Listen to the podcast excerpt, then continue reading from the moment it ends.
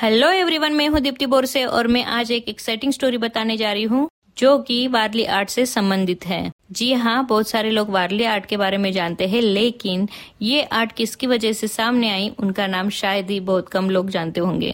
और उनका नाम है चिव्या सोमा मसे। सबसे पहले मैं आपको बताना चाहती हूँ कि इस आर्ट का नाम वारली आर्ट है, ना कि वर्ली आर्ट वारली का मतलब होता है ज़मीन को कसना, और ये वारली लोग जंगल की ज़मीन कसते थे। यानी जंगल की ज़मीन में खेती करते थे। महाराष्ट्र के आदिवासी लोगों में से वारली ये एक जमात है। डहानू तलसरी, ये गुजरात और दादरा नगर हवेली को लग के ये सारा एरिया है, वहाँ पे ये वारली लोग रहते हैं। अगर इनकी भाषा की बात करें तो इनकी भाषा में मराठी और गुजराती वर्ड्स का ज़्यादा उपयोग है। तो मराठी, गुजराती और उनकी खुद की लोकल लैंग्वेज इन तीनों का मिश्रण करके इनकी लैंग्वेज बनती है। और जिनकी हम आज बात कर रहे हैं, वे डहानू से आठ से दस किलोमीटर दूर गंजाड़ के रहने वाले थे। लेकिन उनके साथ ही उनकी आगे की पीढ़ी वही पास में कड़म्बी पाड़े में स्थित हो गई।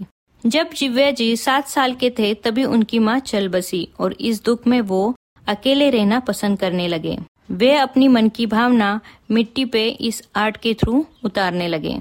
और वहीं से शुरू हुई उनकी वारली आर्ट की यात्रा। उम्र की तेरह साल से उन्होंने सुहागिनी महिलाओं के साथ दीवार पर चित्र बनाना शुरू किया। आदिवासियों के शादियों में चित्र बनाने के लिए मसीह जी को बुलावा ज़रूर रहता था। 1973 में भास्कर कुलकर्णी जी पहली बार गंजाड़ गए। उस टाइम मसे जी दूसरों के खेती में काम करते थे।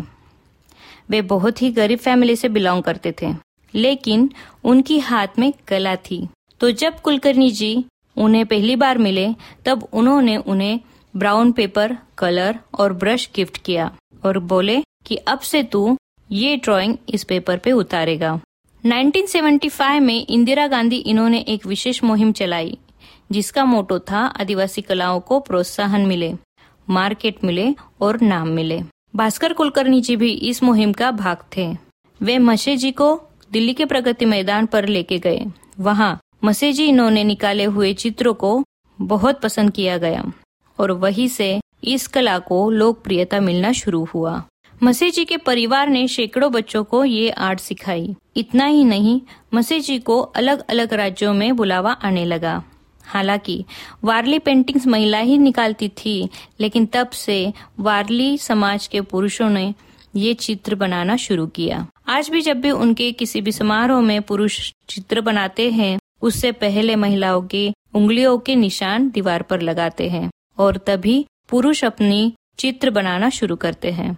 मशे जी को अलग अलग पुरस्कारों से नवाजा गया। 2011 में श्रीमती प्रतिभा ताई पाटिल, इनके हाथों से पद्मश्री पुरस्कार उन्होंने स्वीकार किया। 1976 में राष्ट्रपति पुरस्कार तो 2002 में वस्त्र मंत्रालय से शिल्प गुरु का भी सम्मान इन्हें मिला। तो ये थी छोटी सी स्टोरी वारली आर्ट और जिव्या सोमा मसे इनकी। तो ऐसे ही अलग और एक्साइटिंग स्टोरी सुनने के लिए मेरे चैनल पर बने रहेगा तब तक बाय बाय